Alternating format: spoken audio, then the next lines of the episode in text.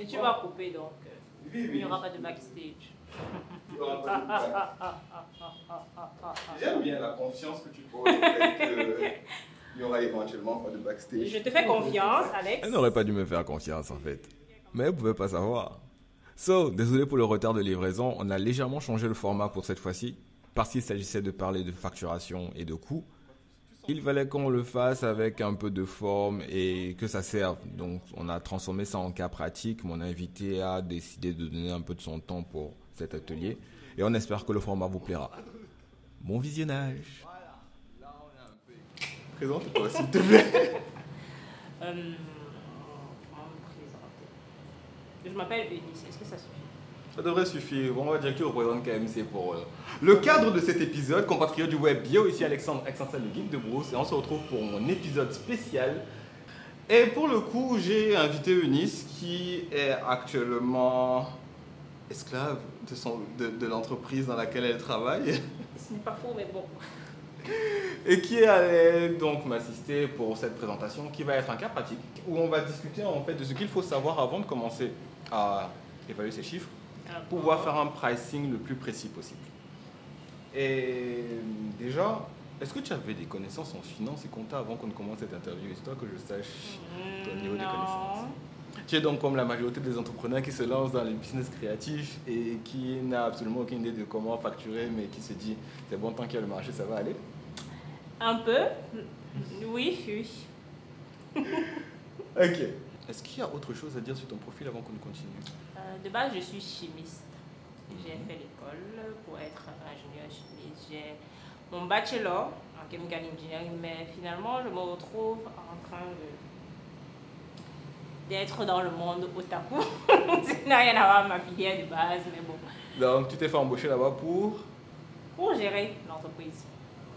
Voilà, un profil qui est censé gérer et qui va quand même revoir, enfin, on va voir ça ensemble, les bases, les fondamentaux, les, les minimums syndical de la facturation. On va commencer avec quoi? Est-ce que tu as déjà entendu parler du C O D B? Non, c'est pas ça. En fait, le C O D B, c'est un concept sympa. Cost of Doing Business, pour la traduction littérale. En gros, c'est le coût minimum, enfin le coût pour faire tourner une entreprise.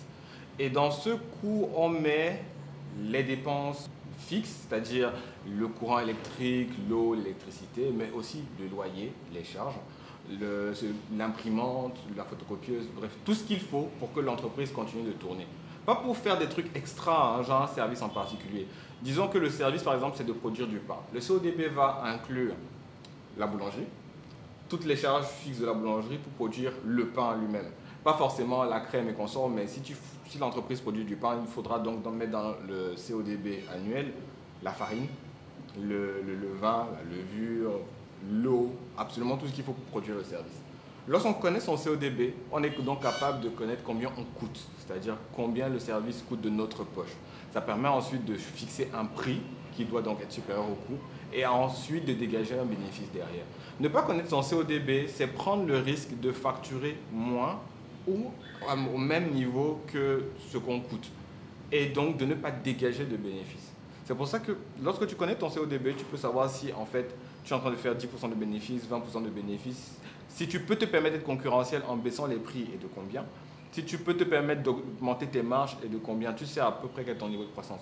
Connaître, ça, c'est pas une information que tu vas forcément rendre publique. D'ailleurs même, je te déconseille de rendre ça public.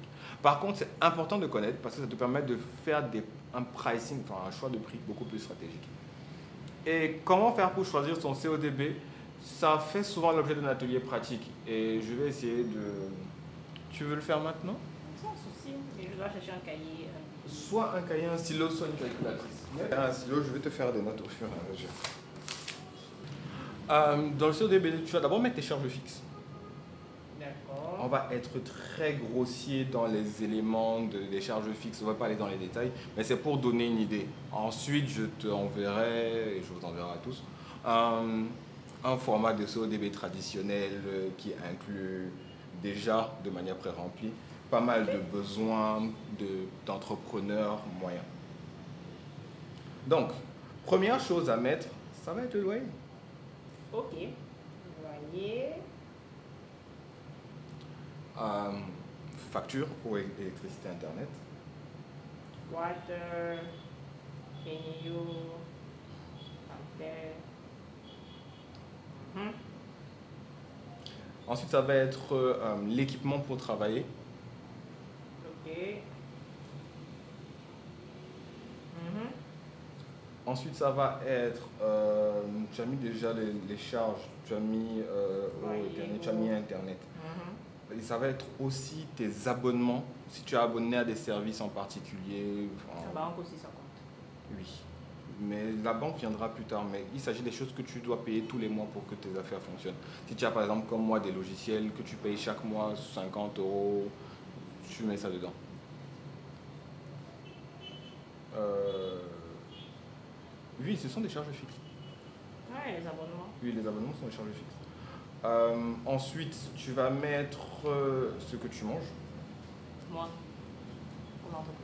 En fait, on va dire plutôt ton salaire, enfin, le salaire la que tu te payes. Salariale. Oui, la charge salariale.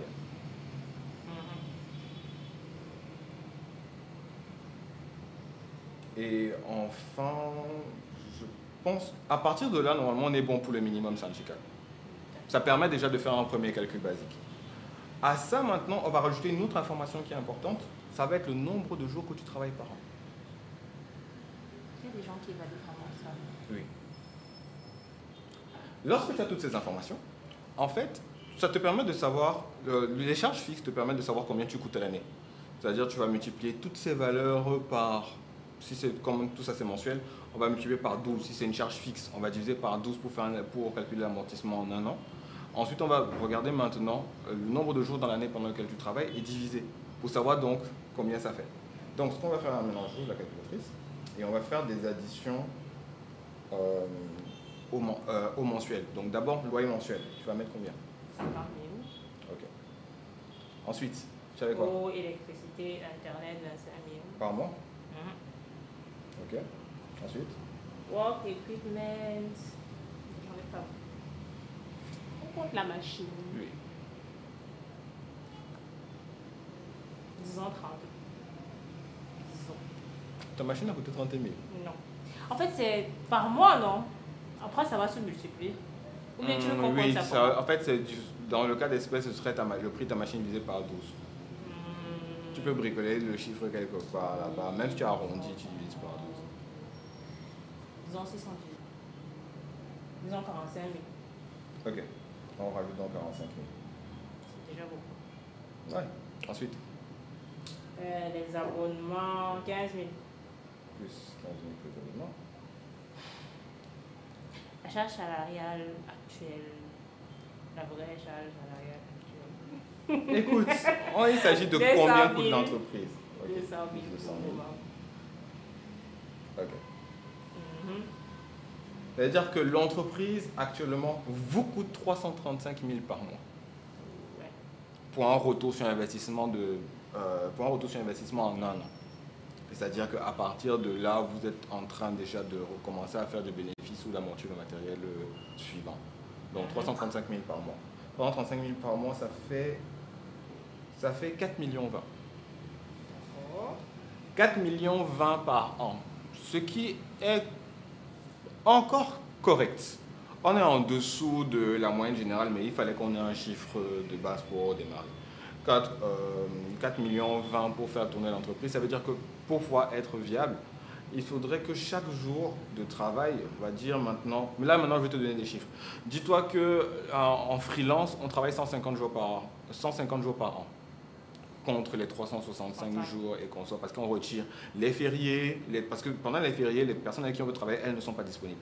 Donc on retire les fériés, les congés, les périodes de maladie, les périodes off, les week-ends.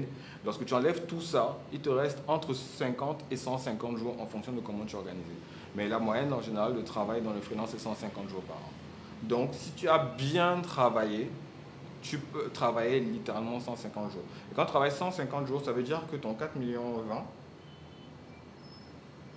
divisé par cent cinquante devient vingt-cinq, vingt-six mille huit cents francs la journée. Wow. Ça veut dire que chaque jour, vous devez faire vingt-six mille huit cents francs pour être viable. Voilà, exactement. donc vingt-huit mille huit cents francs. Ça, c'est dans une entreprise de service. On n'a pas encore mis et équilibré les coûts d'acquisition de produits et les charges autour. Mais ça donne déjà une idée. Si maintenant quelqu'un te dit « Ouais, je voudrais que tu viennes travailler pour moi aujourd'hui », tu sais que tu ne dois pas accepter de passer ta journée dehors pour moins de vingt-six mille huit cents, au risque de perdre la journée. Ça, c'est en partant du principe que tu vas toujours travailler cent cinquante jours. Maintenant, si tu sais que tu vas travailler trois fois moins de temps, tu vas forcément demander trois fois plus de... Tu vas demander trois fois plus, donc quatre-vingt mille. C'est pour ça que la journée de travail coûte environ, en, en moyenne, entre quatre-vingts et cent mille points freelanceur en début de carrière. Parce que c'est, il a beaucoup moins de, de, de jours que n'importe qui d'autre. Et il a donc des charges à compenser beaucoup plus, qui sont beaucoup plus rapides, difficiles à atteindre. Avec le temps, les charges augmentent, mais le nombre de jours augmente, du coup le chiffre devient beaucoup plus intéressant à optimiser. Mais dans le cas d'espèce, lorsqu'on commence, si on n'est pas capable d'avoir un niveau de qualité de service qui... Si on n'est pas capable d'arriver à un niveau de qualité de service qui permette d'exiger quatre-vingt mille par jour, on n'est pas viable sur la durée. Nous sommes donc arrivés à la conclusion qu'il faut quatre-vingt mille euh, par jour pour un gain de travail cinquante jours par an pour s'en sortir. Pour s'en sortir avec l'objectif justement de faire quatre millions par, euh, par ah. an de, et donc revenir dans ces chiffres. Maintenant, ce chiffre peut être amené à augmenter à partir du moment où le C O D B lui-même est plus élevé. Quand on a beaucoup plus de matériel, pour, par exemple pour l'information, il faut, la, le matériel de photographie coûte environ dix millions. Environ. Et donc, amortir le matériel sur un an multiplierait donc notre C O D B par deux, par un peu plus de deux. Et là, je dis juste dix millions, ça peut aussi inclure, si on quitte par exemple la photo pour inclure de la vidéo, la facture peut monter à quinze, parfois vingt millions, et il faut amortir ça soit en un an, soit en deux ans, soit en trois ans. Et c'est en jonglant comme ça qu'on arrive donc à équilibrer. Ce qui permet ensuite d'optimiser le coût, le, le coût journalier, c'est d'avoir par exemple quelqu'un d'autre dans l'équipe. Ça permet d'être donc euh, deux fois plus, deux ou trois fois plus nombreux sur la, dans la même journée, et donc de diviser les objectifs de finance. C'est-à-dire que quelqu'un peut entrer, il coûte euh, deux cent mille, c'est-à-dire deux virgule quatre millions en plus sur le C O D B. Mais comme il est là dans la journée et il est dans la, dans la journée de travail, vos objectifs de finances sont divisés par deux ou par trois. Donc ça peut être deux millions en plus. Ah ouais. Sur le, le chiffre final, on était peut-être à quatre millions, on monte à six. six. Et ça fait donc que l'objectif de la journée qui était de quatre-vingt mille et quelques passe à cent mille. Mais à partir du moment où vous êtes à deux, votre objectif euh, devient maintenant de cent mille, mais vous êtes, vous, chacun de vous peut venir faire cinquante mille. Alors qu'avant, tu étais toute seule, tu devais faire la prestation à quatre-vingt mille. Maintenant que vous êtes à deux, vous pouvez faire la, des prestations à cinquante mille. Ça devient donc beaucoup plus souple de travailler, alors, et vous gagnez beaucoup plus d'argent en facturant moins. Parce que vous pouvez faire la même chose plusieurs fois en même temps. Et cette simultanéité qui permet d'optimiser le C O D B et de gagner et d'augmenter donc, euh, de pouvoir donc grandir tout en maintenant des tarifs compétitifs. C'est pour ça qu'il est toujours intéressant de recruter. Recruter permet de gagner de l'argent. Donc là, c'est mathématique. En augmentant la charge salariale, vous augmentez aussi le nombre de lignes de travail que vous pouvez faire en même temps. Ça, ça, ça c'est quand on recrute des personnes qui sont capables de travailler, donc le front office. Après, il y a le recrutement en back office qui lui permet plutôt, par exemple, de gagner en temps dans la gestion. Les travailleurs en back office, par exemple, permettent de travailler plus longtemps dehors parce qu'on n'est pas à la maison. Si par exemple je travaille sept heures par jour euh, sur huit, ou on va dire quoi, cinq heures par jour sur huit, parce que j'avais besoin de trois heures pour m'occuper de la maison, et c'est trois heures dont je, dont je ne peux, que je ne peux pas facturer, avec quelqu'un qui s'occupe uniquement de l'administratif trois heures par jour, je peux tra travailler ces trois heures. Et ça me permet donc d'avoir par exemple quelqu'un qui me coûte un peu plus cher, mais moi je peux travailler beaucoup plus longtemps dans la journée. Donc une journée de cinq heures, parce qu'on a dit par exemple ici que quatre-vingt mille dans la journée, quatre-vingt mille dans la journée, ça veut dire dix mille de l'heure dans une journée de huit heures de temps travaillé, mm-hmm. dans une semaine de quarante heures, si on reste sur la paperasse officielle de l'État. Sauf que si tu es seul et que tu, et que tu dois rajouter tes horaires administratifs, le, la moyenne en fait veut que tu vas travailler en fait cinq heures de temps et trois heures administratifs. Donc tu dois devoir faire quatre-vingt mille en cinq heures de temps, ce qui est très compliqué. Parce que tu traverses la barre symbolique de dix mille de l'heure. Mais en ajoutant quelqu'un dans, dans ton groupe, de, dans la charge de travail, et que tu arrives peut-être à cent mille, tu peux travailler maintenant tes huit heures plein par semaine et huit heures plein par jour, mais derrière, la, la, la partie administrative est gérée. C'est, ça a l'air complexe lorsqu'on le dit comme ça, lorsqu'on se résume de cette manière. Mais l'avantage, c'est que dès le moment où c'est couché sur papier, couché sur un Excel, sur un tableur, ça devient très clair, ça devient beaucoup plus facile de prendre des décisions. Est-ce que ça oui. a du sens pour toi? Oui, ça a beaucoup de sens. Est-ce que tu as des questions? Hum, comment est-ce que tu fais, par exemple, lorsque tu as des problèmes dans ton cycle de recrutement? C'est-à-dire, là, tu as parlé du front office et du back office. Mais comment arriver à identifier exactement quel type de personne tu dois intégrer à l'équipe pour réduire ta charge, malgré le fait que la charge a réellement augmenté? En fait, tu dois regarder ce que tu produis, déjà, dans un premier temps, et ce que ça demande minimum. Tu as besoin de pouvoir produire ce que tu produis dans son meilleur niveau de qualité possible. Donc, dès le moment où tu as identifié, par exemple, que je reprends sur le, le pain, parce que c'est un truc assez facile à comprendre. Dès le moment où tu sais que tu produis du pain, tu réduis d'abord toutes tes charges pour ne te concentrer que sur le pain. Farine, levure, eau. Qu'est-ce que tu as besoin pour ça? Tu as besoin d'un boulanger, tu as besoin de, de quelqu'un qui, qui t'apporte l'eau, de faire un branchement pour l'eau, tu as besoin de levure. Dès le moment où tu as identifié ça, ça devient simple. Tu rajoutes maintenant des personnes dès au moment où ces personnes vont te permettre d'optimiser les coûts. Tu vas peut-être prendre un boulanger qui est capable de faire du pain avec moins d'eau. Mm-hmm. Tu vas peut-être prendre euh, un nouveau branchement d'eau qui te coûte moins cher. Tes choix deviennent en fait optimisés par rapport à comment, à comment tu contrôles le coût de ton produit ou de ton service. En général, on prend des personnes plus compétentes parce qu'elles permettent d'optimiser l'exploitation des ressources. Elles font moins d'erreurs, donc gaspillent moins de ressources. Et donc, à terme, l'argent investi est mieux transformé. Et l'idée, lorsque tu le fais, la, le premier objectif, c'est d'être concurrentiel. C'est-à-dire, lorsque tu démarres un service ou un produit, tu es en concurrence de manière directe ou indirecte avec d'autres produits. Lorsque tu lances un jus, par exemple, tu es en, con, en concurrence avec, avec ceux qui vendent des jus, mais aussi avec ceux qui vendent de l'eau, ceux qui vendent de la bière, ceux qui vendent de, ouais, euh, direct, des boissons. Oui. Parce qu'ils comblent des besoins parfois de manière directe, de manière indirecte. Parfois, tu vends du jus, mais en fait, tu vends l'esprit de communauté, tu vends le partage, en plus du fait de désaltérer. Donc, euh, et si quelqu'un paye cinq cents pour se désaltérer avec des potes, tu dois aussi être dans un créneau de cinq cents pour te désaltérer avec des potes. Et si tu fais ton calcul, ton C O D B, et tu fais tout ton calcul, et quand tu arrives à l'équilibre, tu réalises que tu n'es pas capable de produire un service avec le tarif-là, tu as deux options. Soit tu améliores ton branding pour changer de concurrence. Donc, chercher des concurrents qui te permettent de, d'être à ce prix-là avec eux. Mm-hmm. Soit tu quittes le marché. La dernière option, c'est de réoptimiser encore pour réussir à baisser tes coûts au maximum et, dans, et enfin d'entrer dans la compétition. Et là, parfois, ça demande d'étudier la compétition, parfois de faire du rétro-engineering, c'est-à-dire acheter les produits d'en face, voir ce qu'il y a dedans pour savoir ce qui se passe, ou faire de l'espionnage industriel pour savoir quels sont leurs canaux, chez qui ils achètent, et aller avoir les mêmes fournisseurs et parfois travailler à la concurrence pour pouvoir baisser les coûts. C'est des pratiques usuelles pour justement optimiser le coût afin de pouvoir toujours faire de meilleurs bénéfices sans changer son prix.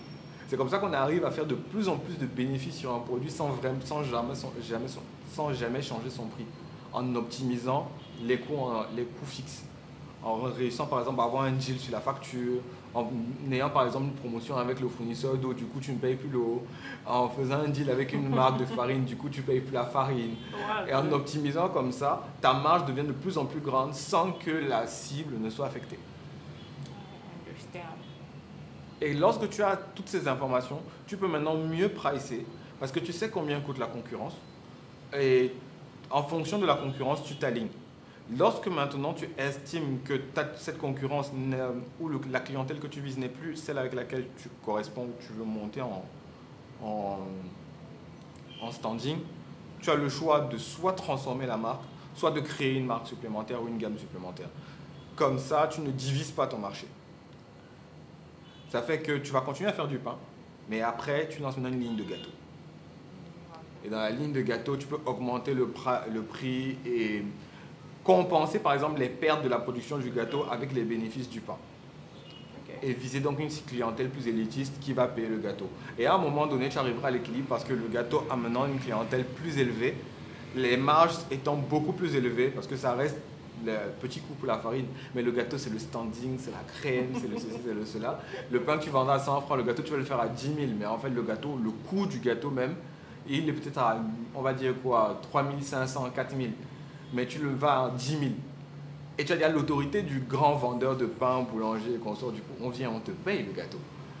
Et en ayant ce produit d'appel qui est le pain et ton produit qui est ta vache à lait qui est le gâteau, tu arrives comme ça là à faire évoluer ton business en, ayant, en insérant comme ça là des produits qui vont marketer ton marché.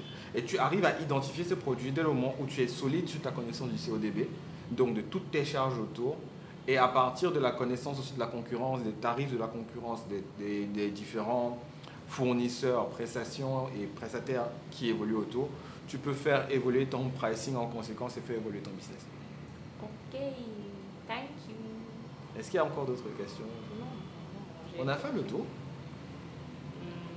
I think so. So, on devait se voir aujourd'hui justement parce qu'il fallait que je te dise comment faire pour dégager un pricing afin que tu réussisses à me payer. Parce que K M C a besoin d'un branding. Et K M C, c'est une entreprise commerciale qui produit, qui, qui fait de la distribution de produits dérivés au otaku. Que ce soit des casquettes, des chemises et... C'est pas un Death Note malheureusement. Non, c'est pas un Death Note. Le, là par exemple on va discuter branding, histoire de mettre à jour le logo, la charte graphique et augmenter la valeur de l'entreprise d'un point de vue client. L'idée c'est à la fin de l'histoire d'avoir un discours cohérent, que la marque soit plus proche de sa cible et qu'elle puisse toucher une cible plus différenciée et payer les factures, recruter plus de monde et que tout le monde soit content. Mais plus de monde c'est moi. C'est comme ça qu'on arrive justement à discuter de la forme de la mascotte, c'est une conversation qui a eu lieu en, en amont. Discuter de la, la forme de la mascotte, de, de, de, de la forme de langage, des templates de, de présentation de produits et services comme pour Nike. Parce que la charte de Nike est magnifique. Hein. C'est celle qui m'a servi de modèle justement pour commencer à préparer l'affiche. Et ça va être ça en fait, ça va être ça l'approche. Et l'idée c'est justement de faire un, un branding sans dépasser trois millions de factures.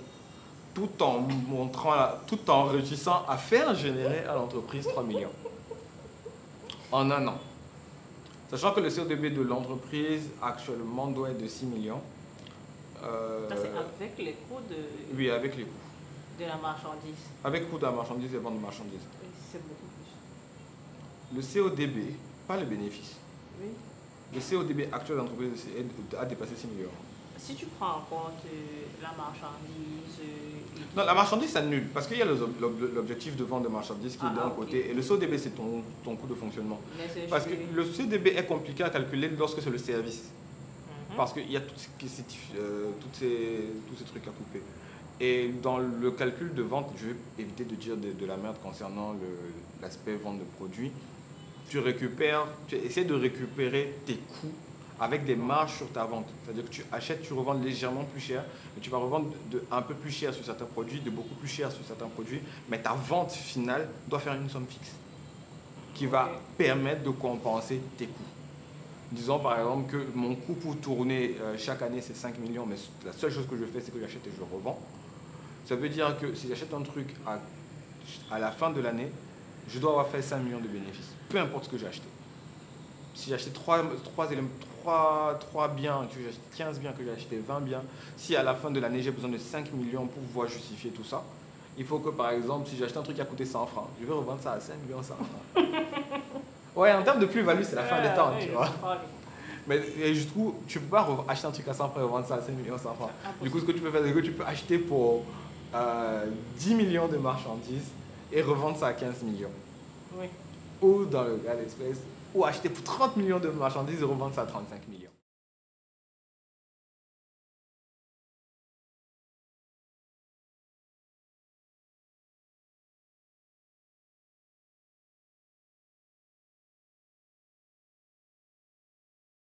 D'accord.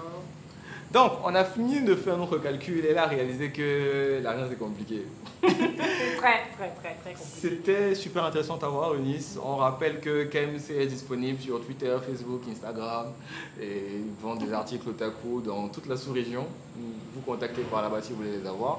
Et moi, je vous dis à la semaine prochaine, dimanche toujours, pour discuter de... Non, je ne veux pas vous dire cette fois-ci, c'est une surprise. On se dit à très vite, portez-vous bien, c'était Alexandre Exensal, le geek de Bruce. Peace. Bye bye. Ah, coupé.